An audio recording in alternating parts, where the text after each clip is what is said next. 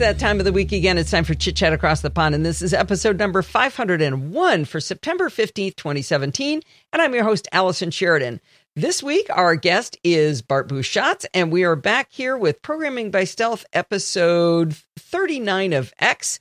And we're going to actually uh, really kick into gear now, right? Summer vacation's over. We've had our, our redux. We're ready to go. Yeah, it's a light one, but yes, we're off. We're, we're, we're, taking it a little bit easy. Um, sticking to HTML today, so I, I've decided not to do the parallel track. Um, I could say it's because I want to go easy on you for the first one, but actually, the God's honest truth is I've just been so busy.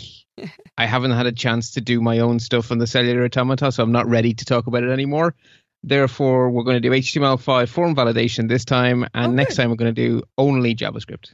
Oh, that, you know, that might work better. It seems like an awful lot when we do both, so I don't mind that at all. Um, we will talk about the homework, though, a little bit. A little bit, yeah. Okay. No, no, we will. I'll, I'll, give you my solution. I don't know how much there is to say about it. It's a test suite. Not too much, uh, but I, I just have some snarky things to say that'll be fun. okay, well, snarky away in a moment then. Um, all right. So basically, the cellular automata are on on pause until next time. Now I'm starting into two weeks of annual leave at long last, so I'll be doing a lot of cellular automating. So we'll be ready for that two weeks from now.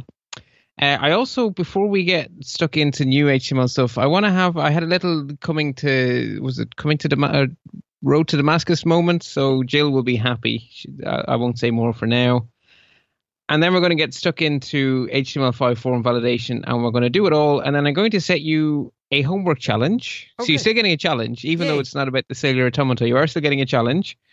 And it's going to let you practice some muscles I think have we haven't done enough on, which is your HTML muscles. Oh, good, good, good, good. Yeah, because every once in a while I think, oh, I'm going to go use something I learned in HTML5 or or in uh, CSS, and I go to do it, and I'm like, how do you do that again. I forget. Yeah, exactly. So, and you're going to start needing those muscles again more because we're now getting to the stage where we're going to be using the three technologies together, which is kind of how they work, right? The internet is a blending of HTML, CSS, and JavaScript. Those three together make web apps, web apps. Yeah, and so we're going to start for needing a long time that we were going to braid these eventually, right? Right, and we are we are there. Like from next installment on, we're going to have a working cellular automaton with stop, go buttons, etc. So oh. you got to have it all, right? You, it doesn't make any sense having any of the three in isolation when you want to make a web app. Yeah, I'm looking forward to that because I, uh, to be honest, I sit there looking at this stuff, going, "Well, but what's it look like? You know, where is where yeah. is that thing? What what is it? I can't feel it and touch it yet." And I'm hoping with some HTML yeah, in there, I can uh, get my yeah. brain into it a little better. Exactly. So this this homework is just pure HTML, focusing particularly on forms because forms are your means of the human interacting with the page. Right. That's how you tell the page things. So right. that's obviously going to be a major part of any sort of appy like behavior in the future. So there's definitely an important thing to get a bit of practice in with.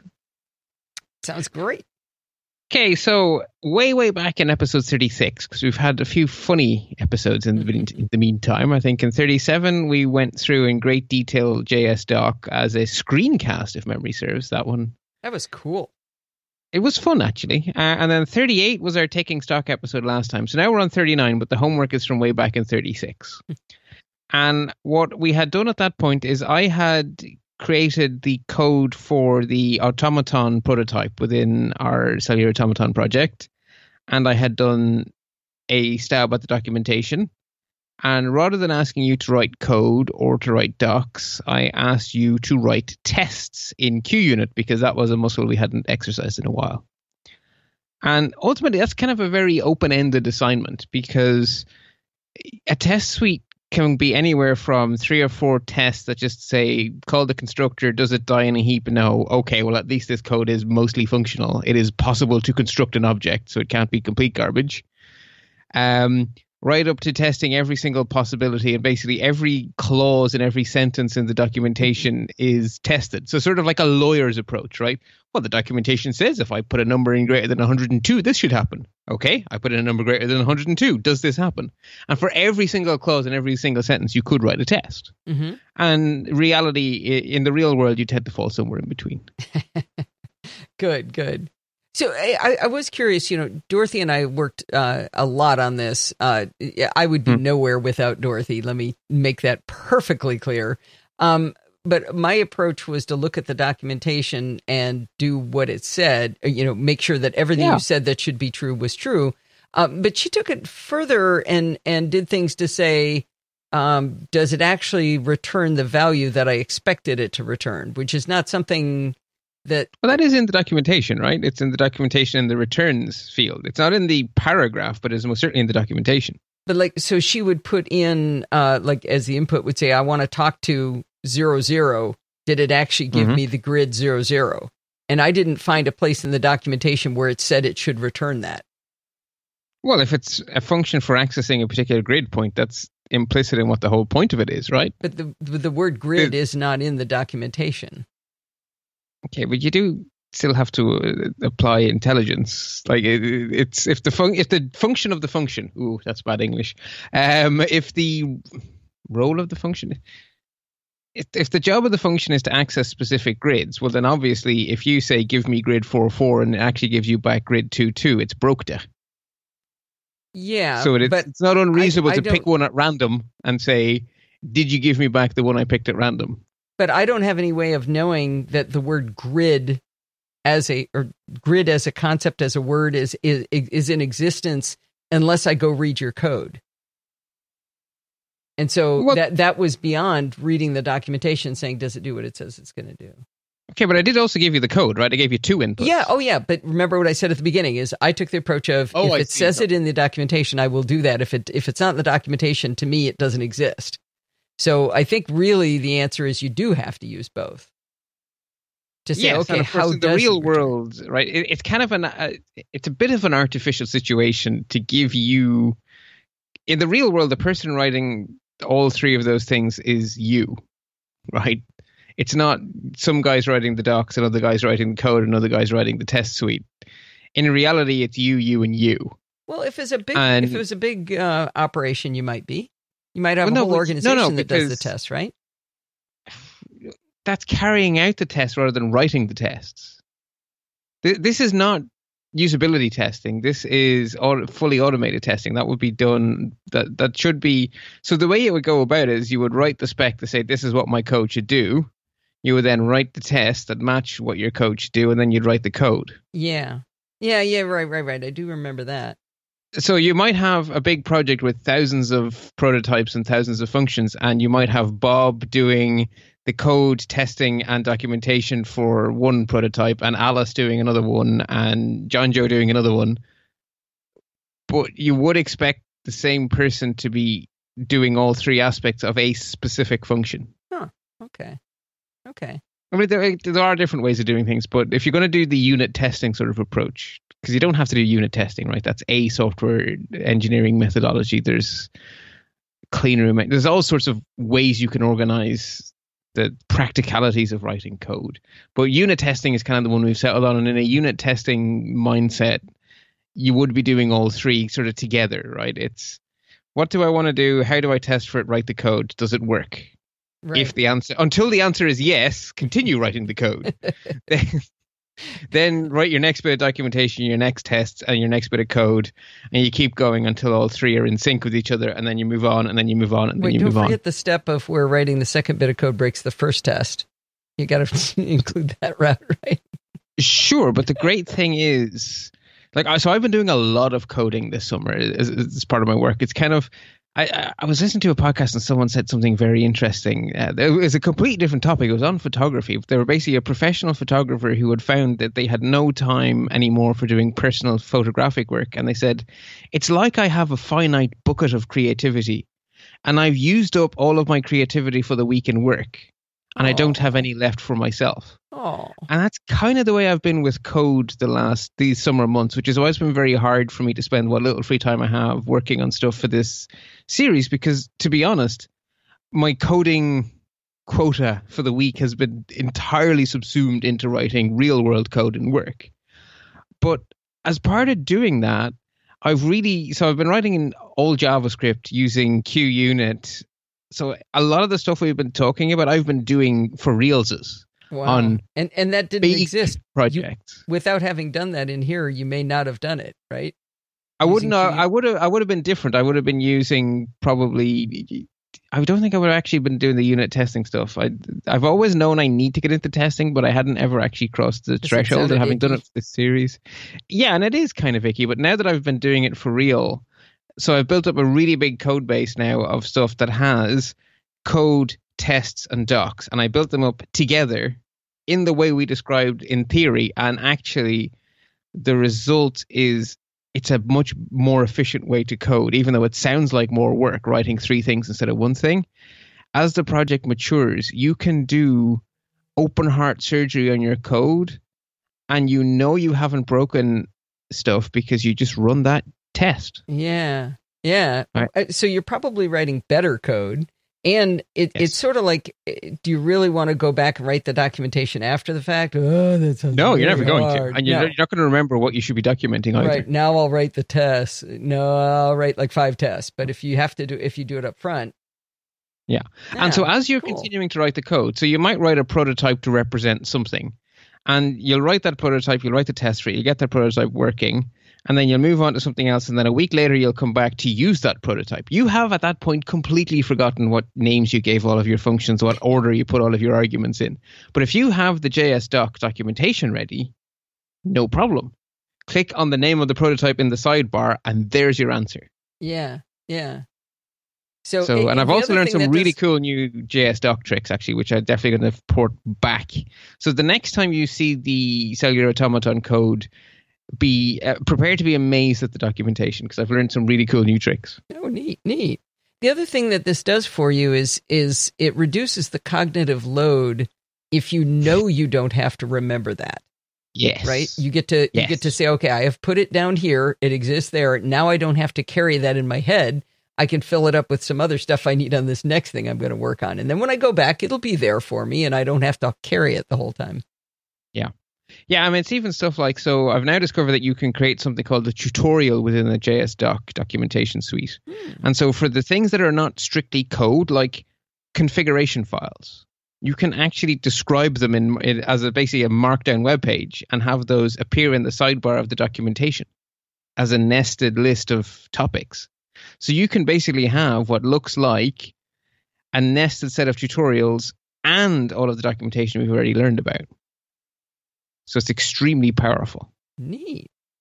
Yeah, very neat. So anyway, this slightly, uh, arguably slightly off topic, but basically, I have been doing this for real, and the tests, the tests are amazing. Having those in your back pocket, because you are forced to change horses midstream sometimes. You you take an approach, it doesn't work out, and you have to rip out huge swathes of your code, and that in the past scared the pants off me because you had mm. no idea what side effects you were making. But when you have that test suite in your back pocket, you you can go home knowing it still works. You haven't broken everything, and you just you know npm run test. It calls well, okay, so I'm I'm using Node, so it basically calls QUnit, da, da, da, da, and if it spits out fail zero, success, whatever the big number is, you can go home. It's like okay, I haven't broken everything. Git commit, or rather git push, sort of home. Yeah. So it it it, it really works in the real world for you know because real world projects never go according to theory. Sure, sure. Right, right, right. Well, So I, it- I- it's I need nice- to make my snarky comment still, though. Uh, oh, okay. after after uh, Dorothy put in probably 300 hours helping me do my homework, um, I was we were had been to happy hour, and of course the boys were off talking about something we didn't care about. So I said, "Oh, let's go play with the code some more." And I noted that in some cases you'd say that uh, this it should throw a range error as opposed to an Mhm. error. She was only checking for error. I was checking for range error, so I made her go back and change her code. So she pretty much owes, you know, her entire solution to me.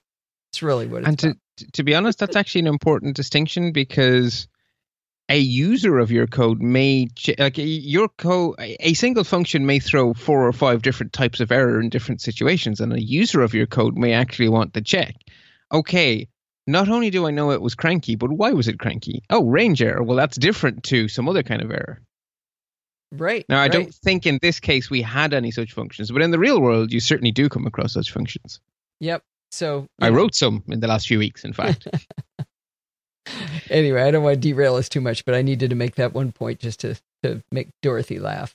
In any case, I'm, I'm, I, when you said you had a snarky comment to make, I assumed I was going to be on the receiving end for the quality or lack thereof of my documentation. Well, I do want to tell you, I've been looking for a solution to one problem, uh, which Okay. is when you write the documentation in your code editor, but Yes, you can't Which doesn't have spell checking. Yeah. Yeah. So I've I've been working on solutions for that, and uh, like there's a there's a browser plugin called Grammarly that will check your do spell check, but it won't in the browser. Yeah in the browser. So if you open the doc in a browser, but you can't fix it there, so you'd kind of have to have that open. You're flipping and- over and back and over and Yeah. back. Yeah. but and if you have it look at the code, well, it's going to be full of crap it doesn't understand, right? It's just going to barf on everything. Um, So what you actually need is an IDE that is fully aware of the difference between code and comment, and that has a spell checker plugged in to only apply spell checks to the comments. yeah, I started wondering whether there's any kind of tool that would allow you to do a search of a segment of text within a uh, a text editor that says, okay, everything that's got a star on the left hand side or whatever it is, or a hashtag, I forget what it is, and say, grab that, spell check it, put it back. I don't know. in theory, the APIs in an open source IDE like Atom would allow that because you have an Atom plugin for JavaScript that understands what each line is. So Mhm. you can ask that API, you know, is this a comment, yes or no? So then you could use that API in conjunction with some sort of free and open source spell checker API, which I'm sure someone has written somewhere, and tie those two together to underline misspelled words if they're inside comments. But so that's a that's a big chunk of work. So it's theoretically doable, but I don't know of anyone who's done it. Yeah. So if any of the listeners happen to know of a plugin for any of the open source IDEs that does spell checking within the comments within languages of your choice, I'd love to know because my spelling is atrocious. Yeah, it, well, and sometimes there's just stuff like, uh, and it, and it's just not spelling being atrocious. My spelling is fantastic, but what I write is full of typos. I mean, I can have I have Steve check my stuff and Stephen gets, and I still have people coming back and telling me I messed something up. And I, you know, I, that's why I was putting Grammarly in. Is maybe an automated system would do it better than we are. So Someone finally after so I've been working on this code in work for months now, most pretty much the entire summer. And there's a brand name that shows up in my code a lot because I'm integrating different systems.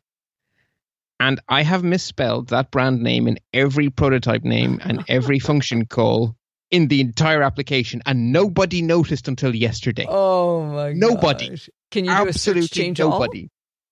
No, it's too late now. That's so baked in. Oh, It- uh, no. We are just going to misspell the word syllabus.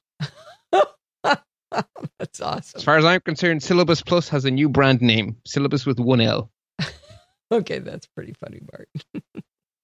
But no one else noticed, so it's not just me. Yeah, well, that's the thing. What are you going to do? I, I can't spell automaton yet. Yeah, there we go. We have to practice, practice, practice. Yep.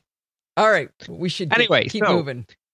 In the past, so I also okay, so now that we've come, so in our taking stock last time, I sort of hinted that we're we're moving into a phase when we're more mature.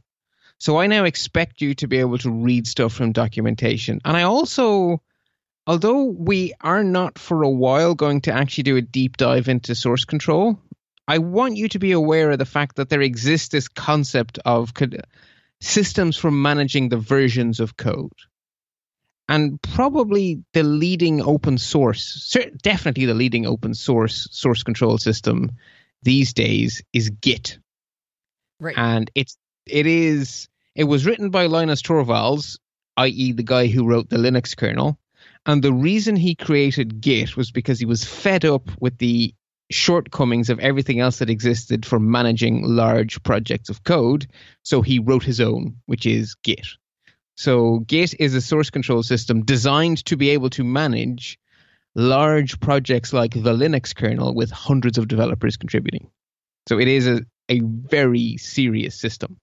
Now you can run it on your own servers, but there are also plenty of cloud offerings where someone else does all the hard work. And the leading cloud offering is a web service called GitHub. I think we actually talked about this early on. We've mentioned it a few times in passing. So from now on, I am not going to include sample solutions to projects we're working on together in the zip files. Oh. Instead, I'm going to create a repository for the project on my GitHub page, and I'm going to tag the current version. So basically, put a tag on the repository that says this state of the code here, this was the solution to challenge 36. This stage of the code here, this is the starting point for challenge 37. Next time, publish a new branch. This here is the result or my solution to project 30 or challenge 37 and so on. So we're going to start using the concept that code exists as a timeline and you can flag parts of that timeline and give them a name and they sit within a tree of the code's history.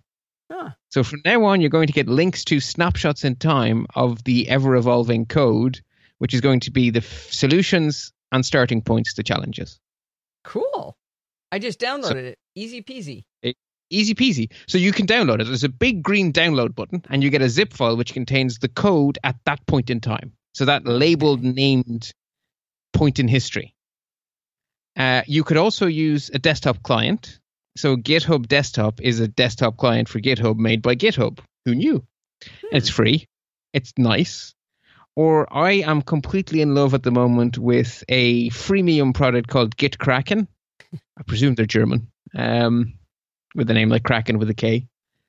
It is basically it's freemium in the sense that it is free to use for non-commercial purposes, but if you use it commercially, you pay, which is fine by me. And sure. this stuff here is programming by stealth is the very definition of non-commercial purposes. Everything is under Creative Commons. There's a Creative Commons logo right in the left sidebar here. So this is definitely open source stuff we're doing. So I can use GitKraken entirely legally for this, and I do. I think it's a fantastic GUI for Git. Um, so you can use that to clone any client. You can use that to clone to your computer, or if you set up a free GitHub account, you can say you click the fork button, and then a copy of the code goes into your GitHub account, and you can then make your edits in your version of GitHub and then pull back my changes afterwards and merge them into yours or whatever you want to do. So there's lots of opportunities here to grow from I'll click the button and download the zip file all the way up to I will start to collaborate, maybe even push suggested typo fixes back to Bart and stuff like that. Ooh, so the whole spectrum fun. is open to us by using this tool. and over like time, GitKraken. Get Kraken is cool, and their icon is like a little squiddy thing that swims while you're waiting for it to oh, load. He's the quite... Kraken. Release yeah, the exactly. Kraken exactly. He's very cute. He's very cute, Kraken. Oh, and when you open him, he's he's the squid flies in the air. That's what I mean. He squirts yeah. little bubbles as he's yeah. I'm a very big fan of GitKraken. There's just there's something about the company when you read their docs and stuff. There are people. That's just I, there's something about them I like. Yeah. And as to say, the app pretty well. Uh, the app maybe I would say the app is for people who are comfortable enough in Git to understand what the words mean. Uh oh. So the GitHub desktop client is much simpler. The GitKraken client is much more powerful. So I think over time, I think sort of the natural evolution is get used to the website, then get used to the GitHub desktop client, then get used to GitKraken. But there's no harm in having it installed, right? It, right. it is quite good about telling you, are you sure? It, it it does that. When you're about to do something disastrous like delete everything, it does pop up and go, is that really what you meant? Okay. If you say yes, it will go ahead and oblige, but it will it, it will sort of go. Mm, are you sure? I'll go back to the training wheels. Fine. But as I say, over the next year, we are going to slowly, by stealth, get you comfortable with the vague ideas, and then we're going to do a deep dive. Okay. And actually learn about Git. So for now, there's a link. You can download my solution to installment 36. Next week, when I set you challenge 40, I will send you a link to your starting point on GitHub. Ooh. Okay. So now I want to take a little diversion for a moment and say that I've done some thinking during our hiatus and I've changed my mind on something. And it's something that Jill has been trying to convince me to change my mind on for the last two years, probably, since I started this series. I spent so long writing XHTML that my brain has taken about two years to get over it. But I think I'm over it now. So everything we've done to now is valid HTML5. But it's only valid HTML5 because HTML5 is backwards compatible with the old way of doing things. I am now embracing the new way of doing things rather than the backwards compatible but valid way of doing things. Hmm. So, Okay. what does that mean in real terms? So, right up until now in the series, I have been religiously putting the trailing slash on empty tags like IMG and BR and stuff like that. So, it's BR space slash and then close the tag. So, that's Which Putting the oddly can trailing- be the other way around. how do you mean? It can be slash br. No, it can't. Not in an empty tag. That would be a closing tag for a tag that contains content. An empty tag is a tag like an image tag that contains no content.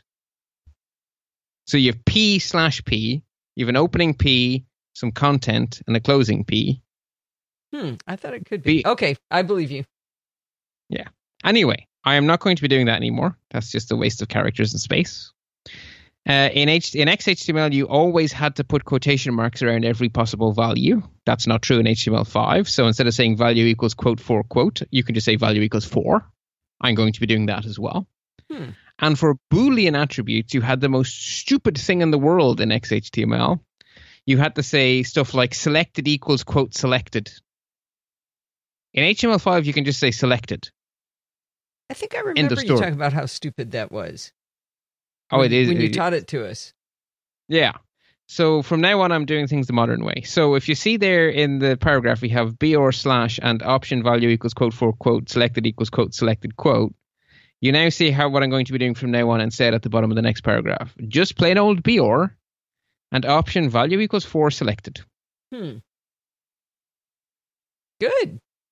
Okay, Why- so basically shorter, clearer code, entirely embracing HTML5 and just forgetting about being backwards compatible. Sod older versions of HTML, sod IE6. I don't care. We're moving forward. I have After- after fully embraced grief, it- HTML5. They they put us through with uh, IE6 ruining the internet for so long. I'm on the uh, the the SUD IE uh, bandwagon. That's for sure. Yeah. So there we go. So that's just to say, Jill, you were right. It's taken me a long time to come around, but you were completely right. And here we are. For the rest of this series, it's HTML5 only. All right. Okay, so form validation. In all versions of HTML before version 5, there was this glaring omission. There was no support within the HTML specification at all for doing client side data validation on web forms. The only way to get some sort of feedback as to whether you're putting in valid information was to submit it to the server, have the server crunch its numbers, and then have the server come back with some sort of error message that tells you why you're wrong. Uh, really, you would like to avoid that and have the web browser do the validation for you so that you can get it right before you ever hit the submit button. You don't want to have to click, wait, fix something, click, wait, fix something, click, wait, fix something. Let the browser help you along. JavaScript helped because with JavaScript, you had the power to reinvent the wheel on every single web page you made. You could roll your own. You could port the feature into the browser by using your own JavaScript. But that's kind of like buying a car and then having to vulcanize the rubber on your own tires. so HTML5 finally addressed that shortcoming. And in HTML5, you have a standard as part of the spec mechanism for doing client side form validation. And so that's what we're going to learn about today. Now, at the moment, we have no concept of a server. So we're only doing stuff on the client side. So this is actually pretty nice for us to have this built in. But just to say, just going to put a flag in this, when we get around to learning about server side stuff, you never, ever, ever, ever, ever rely on client side validation for security. You must always assume that the stuff sent to you from a client has been interfered with because it may be coming from a modern browser which implements validation, but it could just as well be coming from the terminal using the curl command. And the attacker could have put any data they want in trivially easily. It's just the terminal command curl minus minus data equals whatever. So, client side form validation is a way of helping your users be more efficient. It is not a security feature, it is purely a usability feature. So, every web server that receives information must assume it's garbage and validate it. So, I just want to put a pin in that because it is one of the most common ways that people write insecure garbage and then end up on security bits. okay, Right. okay. So this is not a security feature, this is a usability feature. And once you know that, everything else makes sense. So there are two parts to form validation in HTML5. There are attributes for HTML tags which allow you as a programmer to specify what the rules are. This value must meet these criteria, whatever those rules are. So you're using HTML to say what data is acceptable. And CSS is there to display the fact that you're cranky. So you use HTML to specify what is okay and what is not okay. And you use CSS to decide how to let the user know. So if something is invalid, do I make it bright pink? Do I make the text be red? What do I do? So you use CSS for the presentation of the error and you use HTML for the definition of what's right and what's wrong. Does that make sense? Okay. Yeah, yeah. So let's start with the easy bit. And by definition, Uh, you mean the words going back to the person. No, no, no, no. I mean the actual specification. So if it's a, it, what that means is going to depend on what type of input it is, right? If it's a number field, then the specification might be must be less than this, must be greater than that. But that's Or not in. HTML. That's over in your code. No, no, no, no, no, no. It will be in HTML. It will be in the HTML. Proper, you know, open angle bracket input type equals number max min equals four max equals five close angle why bracket. do we put all those tests in there for then in our code if we didn't if we know we're going to get the right stuff? we don't. This is not a security feature. This is purely a usability thing. No, but I'm talking usability. I'm not talking security. I mean, if you tell them you have to put in a number between one and four and they type in boogers, we're over here in the code making sure we throw an error if they send put in boogers. As we should. Why do you have to People do don't read. Well, Human beings be- do not read. Right, they're going to get the. But we, if you've got a test for it, if you've got the spec for it in the in the HTML, don't you have it specified twice? I thought the code would reject it and then send the message to the HTML to say, "Hey, moron, it's supposed to be between one." and four." Absolutely. That, that absolutely is how it works. But I, I don't understand why you think that means it's in there twice. So you're saying that the HTML includes the spec? The HTML says, for example, uh, as I say, what it says is going to depend from field to field, but it says things like minimum value for this text box is four, maximum value for this number is 100. Right. And then the browser will know that anything that's not between 4 and 100 is invalid, But and the browser will let the user know that there's something screwy going on. but doesn't the browser know that it's incorrect because the JavaScript told the browser? No, no, no, no, no. Okay. Zero JavaScript. The whole point of this is that we are not reinventing the wheel. We are not vulcanizing our own tires. This is an HTML5 feature. The, the whole point of this is it's native HTML form validation. We're no longer having to do JavaScript to do this ourselves. This is a feature that we now get for free. Okay. So we're going to old write that into our. We don't have to write that into our JavaScript anymore. Exactly. So in the bad old Oh. days, it was up to us to reinvent the wheel on every single page. Okay. And now HTML5 gives us a mechanism to just put it in the HTML. Just when you're creating the in the, the text box or whatever, also tell the browser what rules to enforce. Hmm. Okay. Now I got you. And okay, good. So every single web form element on a web form has in the browser's brain a state. And that state is one of two possible states valid or invalid. So at all points in time, every single text box is in one of those two states. Every single text area, every single thing that the user can do stuff with is in one of those two states. So they're valid or invalid. And the browser allows us to style those based on CSS pseudo classes. colon valid and colon invalid. Hmm. Okay. So if we want to make something red when it's invalid, we would use the colon invalid in our selector. Oh, nice.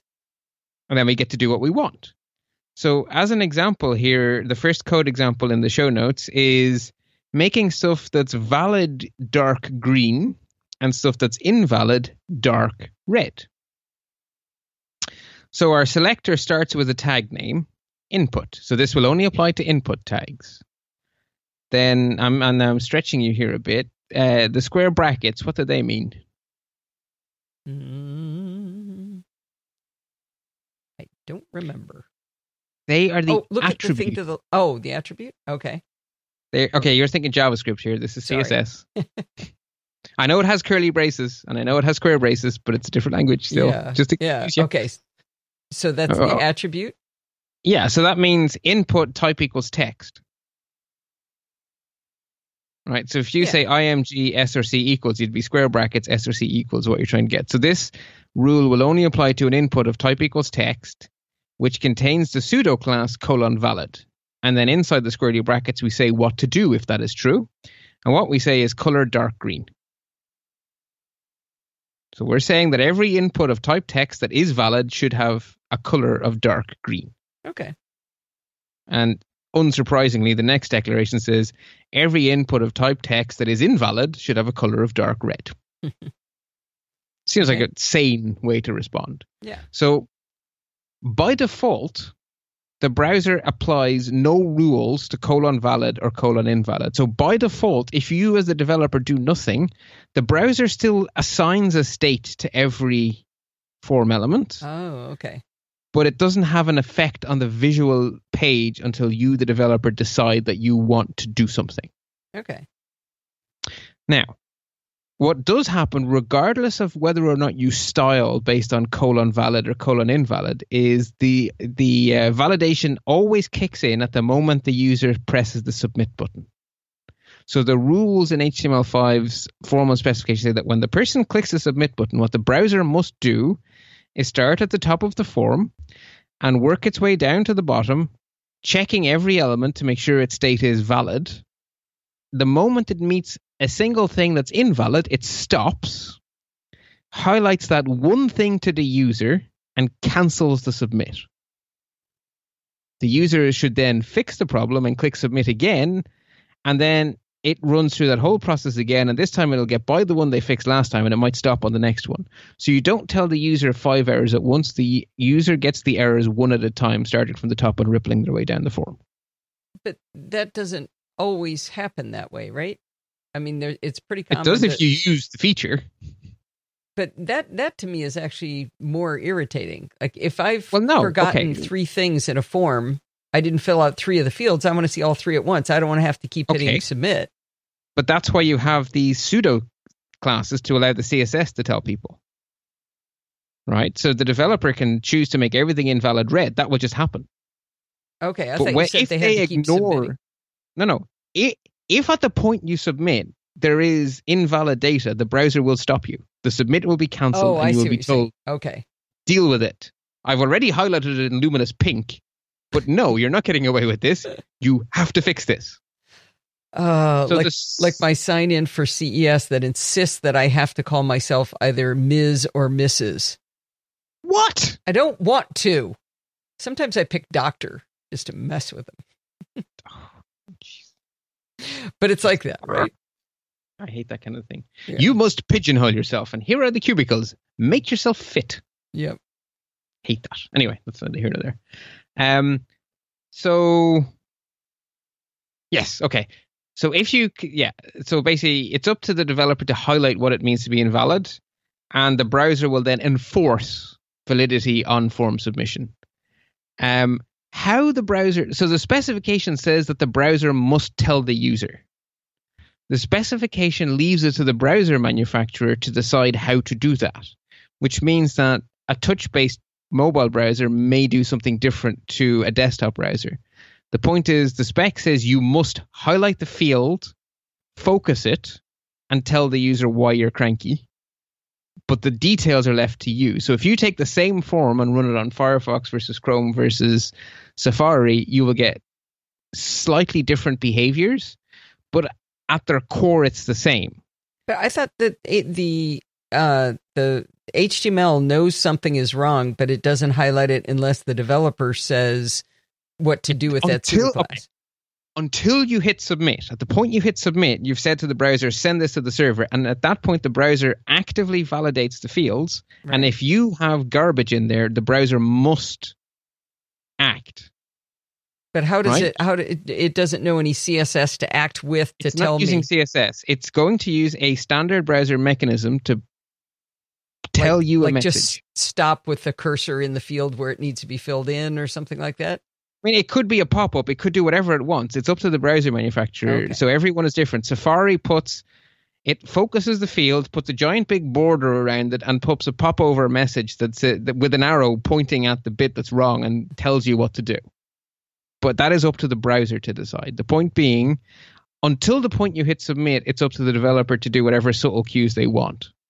You know, using those colon valid, colon invalid fields, the, the developer could be as creative, as tasteful, as tasteless as they like. But the moment the user hits submit, you've handed over to the browser, and the browser's standard features come into play, and the browser will do whatever the developer of the browser thought made sense. Okay, I so would say I'm, the I'm, Safari ones are quite pretty. I'm on a um I'm on a form and the first field says put a number between 1 and 4 so I type 7 and I move on the developer can have put CSS in there where right now when it knows it's invalid it's going to it's going to highlight that in red and say you're a moron but Correct. if as a developer I hadn't written that when I hit submit it would go back and stop at that field and give me an indication Yes, okay that's it perfectly. So the, the annoying ones are the ones that where the developer didn't bother to tell you that you know you used a, a an ampersand and a password and that's not an allowable field and it makes you hit submit Yeah. and go back and you don't know what's wrong, right? Yeah, exactly. And a nice a nice web form will have those little checkboxes that change as you go and stuff like that. And so you can implement all that with the CSS if you're creative enough. Um, but yeah, that is how those work. So as you're typing, it's validating your input based on the rules, and the state is flipping from valid to invalid. And as the state flips, different CSS rules come in and out of.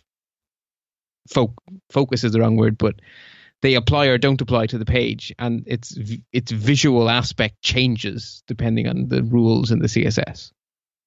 Hmm. And at the moment you hit submit, you've handed over to the browser, and then the browser applies the rules religiously, and it will just do whatever needs to be done. It has to do it. Has to do it. Oh, Okay. So, and there will uh, there's going to be screenshots as we go through this to show you what Safari does, but every browser gets to do their own thing. Okay. So the absolute simplest type of validation is saying that something is required. Right? That is a form of validation. It's an extremely simplistic one. You must enter something. Mhm. I don't care what it is, you just must enter something. So you can mark a field as required using the HTML5 attribute required. So we see here we have a sample of a text box, which you do need to scroll a bit to see all of, which just has input type equals text, name equals something optional, and that's it. And on the one below, we have input type equals text, name equals something required, required. So the second one is required, the first one is not. So you mark something as optional by not marking it as required. I'm not seeing where you said uh require. I see label something optional, input type Okay, keep scrolling. text, name equals something optional, close uh label bracket. Right. So that one is not required, so it does not say required anywhere. Oh, there it is. Okay, and the second one required is is just in a black. Boolean- context. It- er, It's a. Boolean attribute. So you could do the old fashioned XHTML required equals quote required quote. That's we're not doing why I that didn't see it. That's why I didn't see it because it just looked like text you typed, Wait. but it was. Yeah. But wait a minute. But that's all It's still inside the label. It's in no, it's inside the input tag. Open angle bracket input type equals text. So Ah, input is there the it is. Okay. next tag. Okay. It has three attributes: There you go. type, name, and required. Huh. Huh. Yeah, that is simple. It's gonna be hard to get used to. yeah. Well, it's probably a good thing to get used to the simpler way. Yeah. There are also CSS classes attached to requiredness. Colon required and colon optional. So you can style your form differently depending on whether it's required or not. So maybe you might use a color to indicate validity, so red and green, and maybe you might use boldness to indicate requiredness. A way of going about it, or maybe use a background color to indicate whether or not it's required, and a foreground color to indicate whether or not it's valid. Up to you as a developer to decide what to do. But those CSS pseudo classes are at your disposal to use or not to use. Again, those pseudo classes have no effect by default. They come into being, or sorry, they, they have a visual effect when you, the developer, add some CSS rules. It seems odd that before you hit submit, that information exists in such that the CSS can talk to it. That's interesting. But at the moment you've written the HTML, it exists, right? And so the browser, no, no, I the mean, browser, as, as soon as the user has typed something, I type in boogers when it said one to four. You're Yeah. saying that the CSS will highlight it because I can, I, as a developer. Yeah, absolutely, because the browser is constantly up. So the browser keeps that C, keeps the CSS current at all times. That- That's the Yeah. first thing I said. So at all points in time, the state is kept track of by the browser, and as the state changes, the pseudo classes are applied and removed. So if it's not valid, it doesn't have the pseudo class valid anymore. Instead, it has the pseudo class invalid. So different CSS rules come and go. Just like with hover, if you mark something as being hovered, those rules only apply while you're actually hovering. Yeah. So it's no different to colon hover in that sense. Okay. Okay, so we have an example of a required field from pbs39.html. So pbs39.html is our final example that puts it all together. You'll find it in the zip file, and you can use that to make the browser do things. And so what you will see is basically there's code here for a simple input. So it has a label, it has an input type equals text, name equals name, required ID equals something. If you hit submit and you have not entered anything, what Safari does is put that blue border around and that little call out with a little arrow, fill out this field. So I didn't write the CSS for that. That is how Safari chooses to go, oi, you. Huh. That was a required field. You did not obey. Even before you do anything, it's mad at it's it's got it in red. That's because uh, there's, that page has uses the pseudo classes. That red is coming from me. Oh, so if oh, you look it at is the com- source, that is coming from you. Okay. Yeah. So if you look at the source, I use CSS on that page because I'm obviously demoing everything we talk about. So the redness is coming from it being invalid. The yellow background is how I've chosen to indicate required fields. Mhm. But that little call out and that blue highlight, that's that's the browser basically saying, I have focused this field for you and I really do want you to do what I'm telling you here. And you can keep hitting that submit button until the cows come home. I'm going to continue to put your cursor back in that text box and put this little call out above it telling you that you need to fill this field out. It turns out you can put boogers in there. Yes, you can. You know, it's the only also- thing I'm testing. It also for me in Safari shows a little a little person. Yeah, because I go, I called it name, so Ah. Safari's going, ah, I can this is autofill this. name.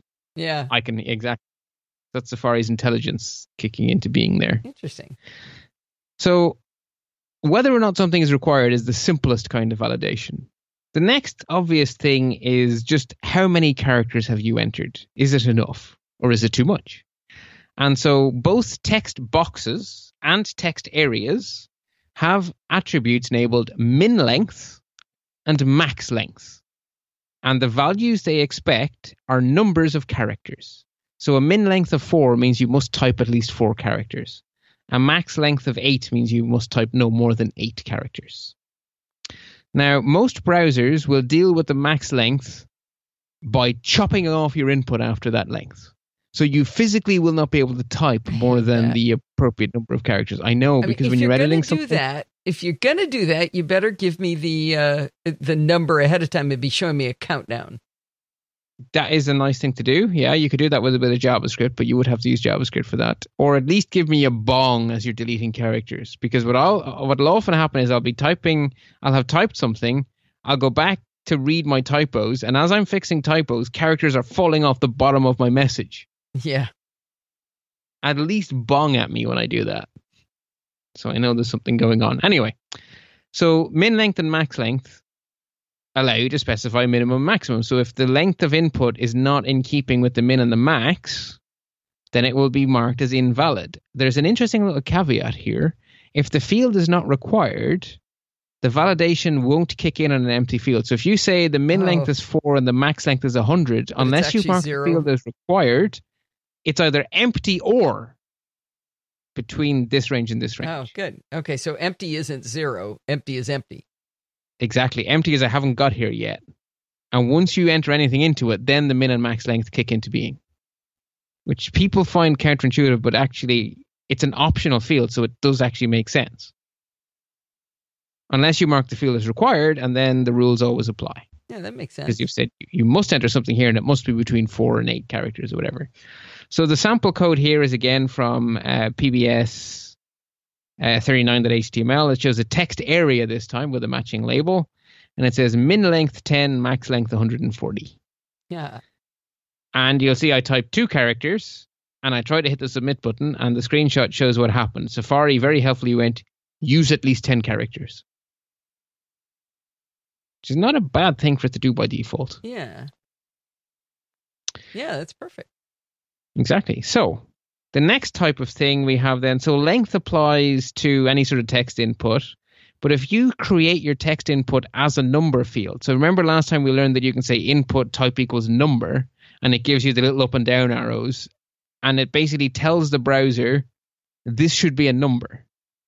Well, one of the things doing that does is it triggers validation. It says, Oh, well, this field must be a number. Equals number. because you've said type equals number, you have applied some validation immediately. If you you can physically type in boogers, but as soon as you hit the submit form, it says no. This should be a number. So the you can see in the screenshot there, I have some percentage, and the rules on that field are that it's a number, and I've also used the max and min attributes to specify not just it must be a number. So type equals number means this has to be a number, and then you can use max and min to specify the range of valid values. And in this case, so if I just type in something that's not a number at all, Safari's answer is enter a number. And if I type in 150, but I've said it has to be between 0 and 100, Safari says value must be less than or equal to 100. So it's really interpreting it well. Safari does a good job. Yeah. Yeah. So we've now covered basic length requirements, numeric requirements, so numeric bounds. So the next thing is text patterns. So we also learned last time, so as well as being able to say type equals number, there was also type equals URL and type equals email and type equals tel for telephone. And I mentioned last time that those have no visual effect, but they'll become important in the next installment. Well, hey presto, here we are in the next installment. Presto. Seven months later. Yeah, yeah. So what they do is they tell the browser to validate the field. If you say type equals URL, you have enabled validation on that field. The browser is This going, swell. okay, this has to be a URL. Or if you say type equals email, the browser goes, well, okay, then this has to be an email. And so if you enter the wrong thing, it will tell you, sorry, you're talking garbage. And that deal that deals with a lot. Just those few things deals with a lot of possible things. But there's a catch-all. What word do you think is marching towards this conversation? I- Oh, come on. How well do you know me at this stage? It's got to be regular expression, Oh, sorry. Yeah, there you go. right? So saying type equals number, saying type equals URL, saying type equals emails, they are specifying predetermined patterns. There is an attribute named pattern, which allows you to specify a JavaScript style regular expression.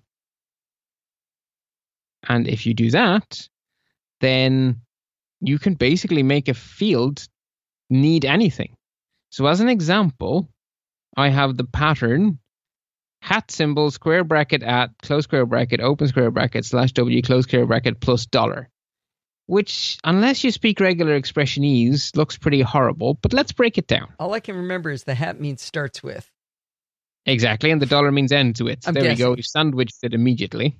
We're saying that I want to check the entirety of what you have typed. I'm not just looking for a substring. I'm looking for the entirety of what you type to meet whatever the hell comes Oh, okay. between So the by hat. and saying starts with and ends with, I'm going to look at all of it. Okay. Yeah. So square brackets allow you to define character classes. So in other words, they are lists of characters. So basically the first one says I want the character at. And the reason I put special characters into character classes is because well they're special characters and they have other meanings if they're not inside a character class. The character could class put- again was the brackets, the square brackets? Yeah.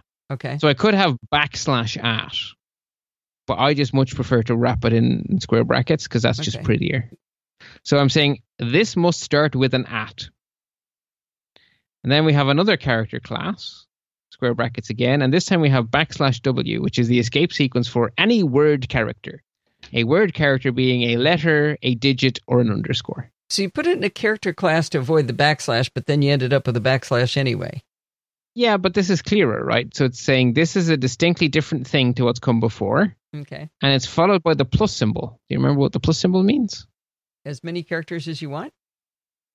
Almost. One or more. Oh, okay. So at least one, but as many as you like. So an at symbol followed by at least one word character or as many as you like.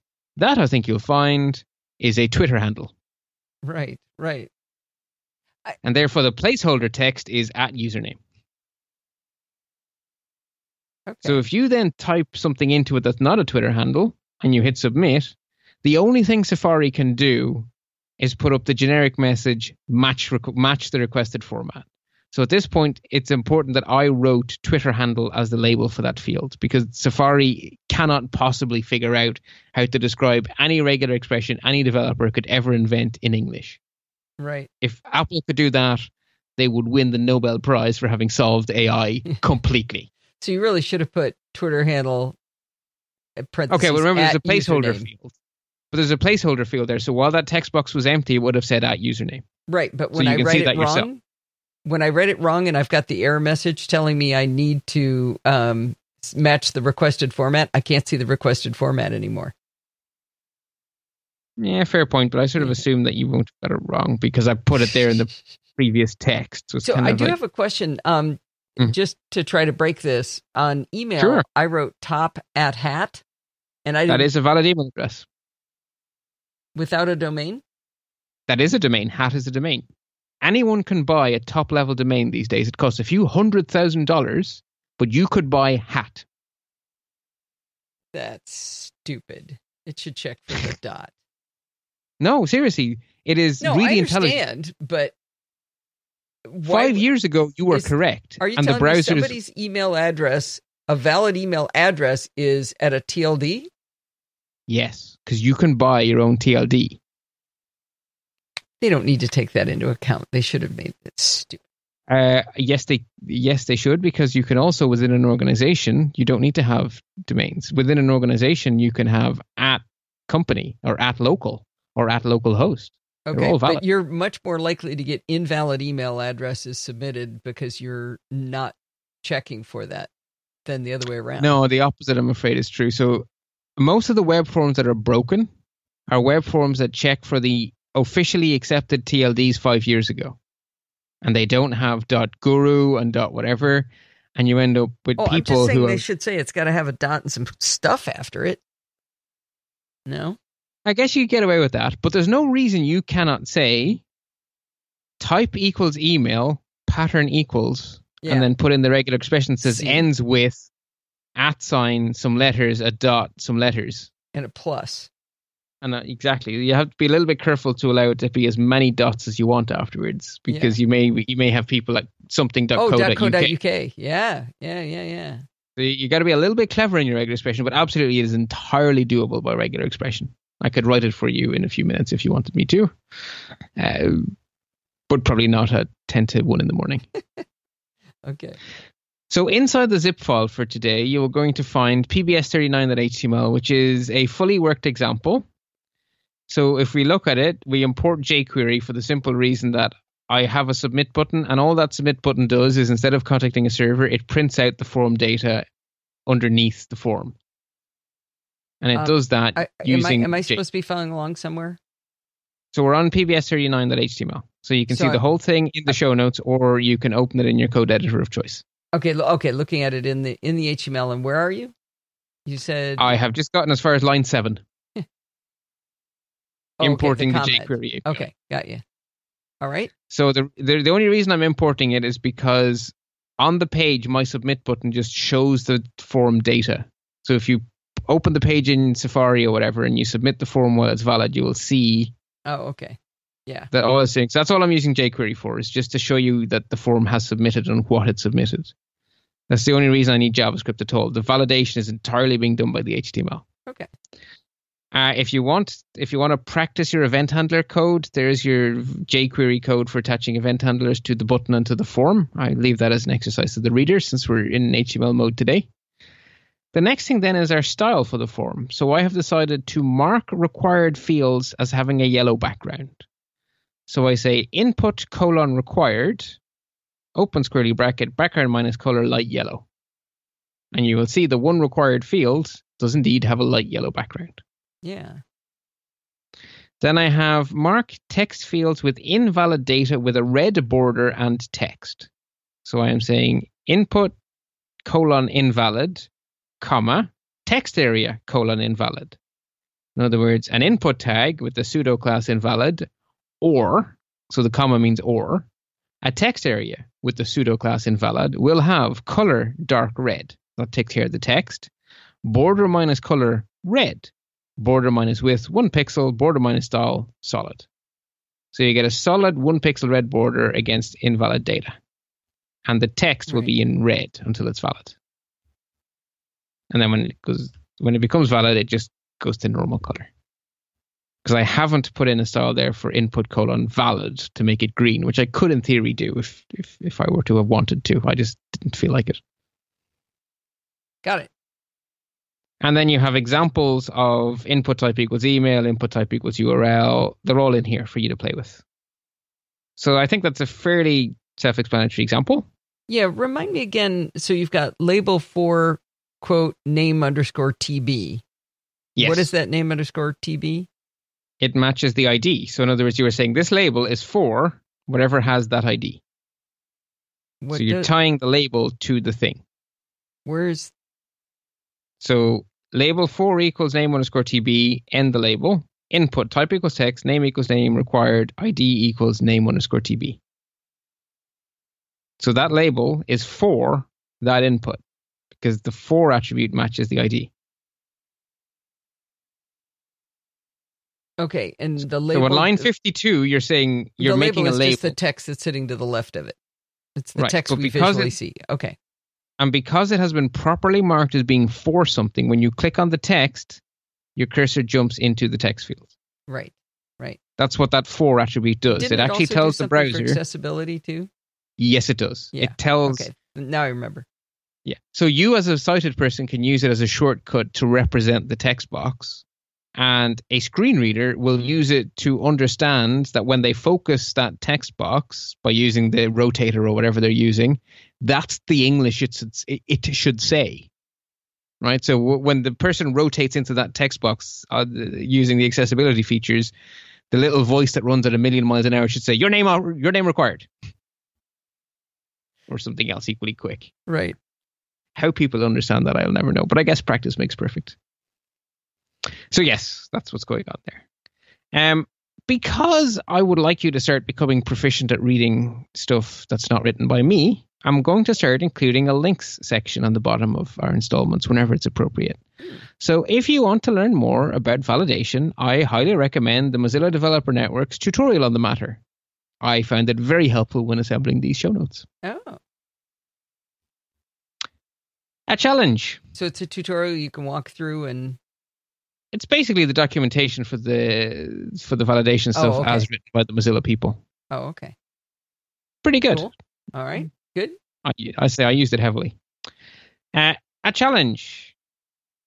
So I there is a there is a, a folder in the zip file called PBS39 challenge starting point that contains a single HTML file, which contains basically the same content as PBS39.html, except the form is missing. The submit button's still there, it's still plumbed into jQuery, But instead of having a whole bunch of text boxes and stuff, there's this paragraph that says, put your form here.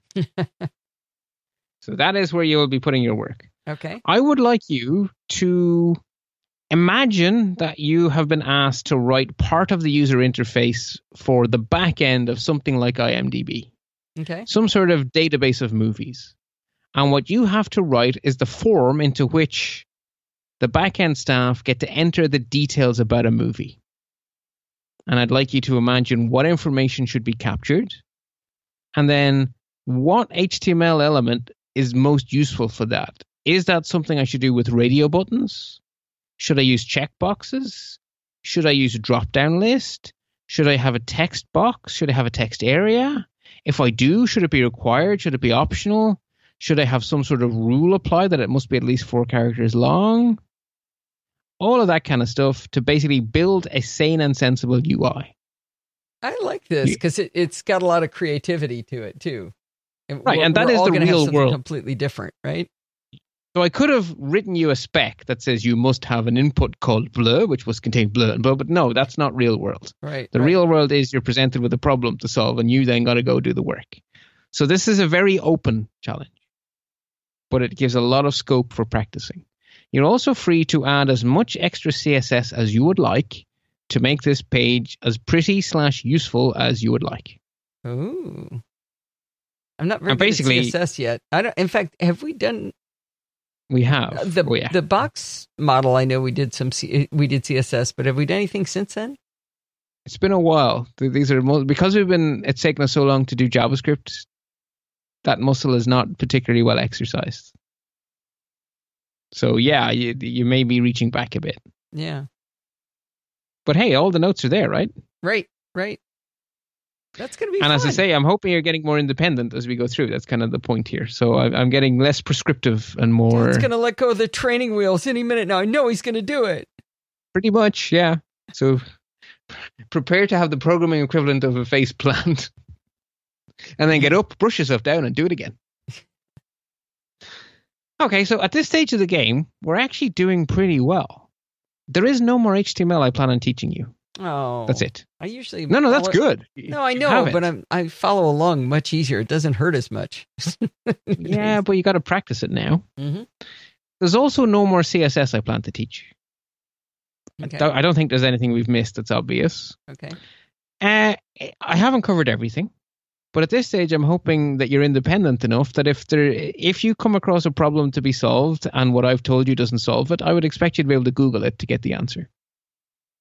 You mean in doing the homework?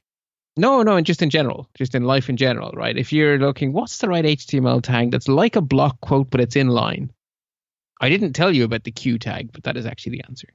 I'd expect you to be able to Google that.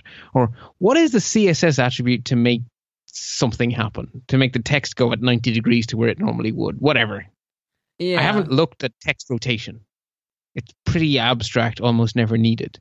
But I would expect you to be able to Google that and be able to understand the result. Because it's going to tell you the name of the property is text minus rotation.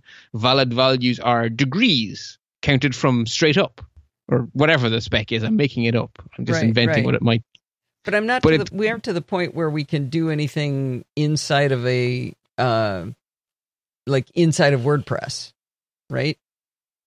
Uh, well, that's right, but that's not because we, of we don't know HTML. That's because we don't know WordPress.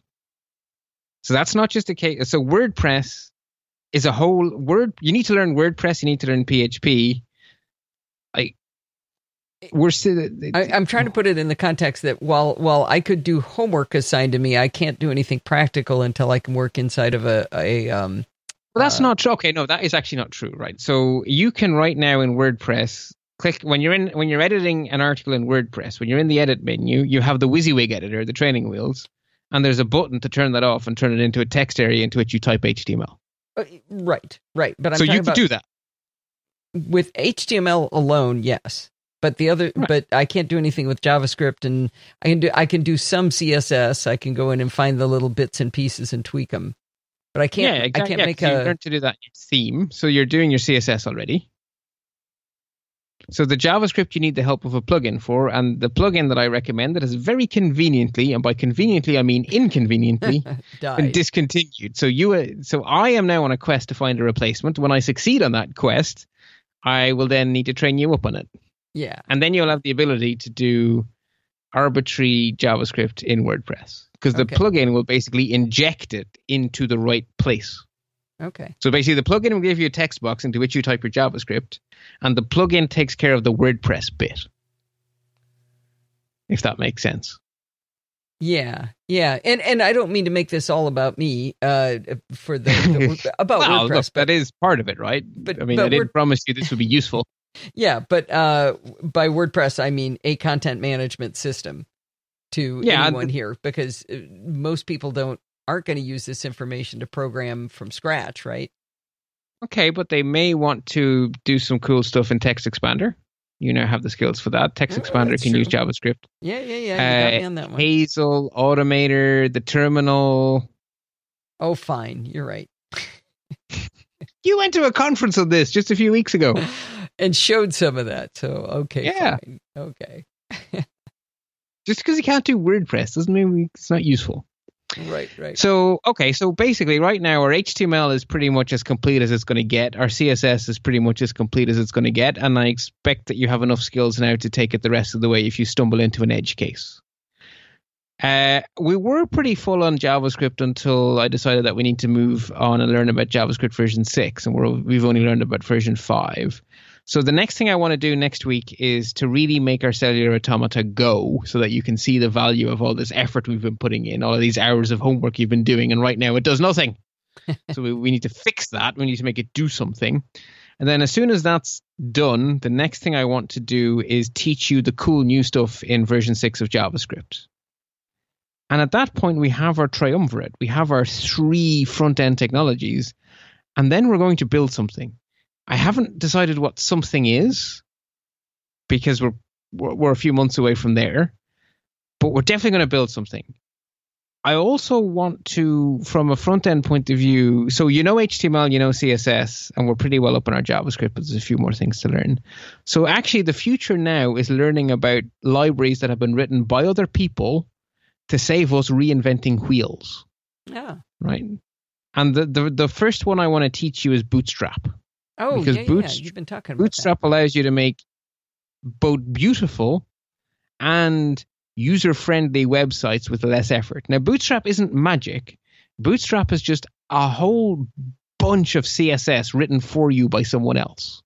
I mean, thousands and thousands of well thought out lines of CSS. And all you have to do is go class equals blah, blah, and you just inherit all of that CSS brilliance.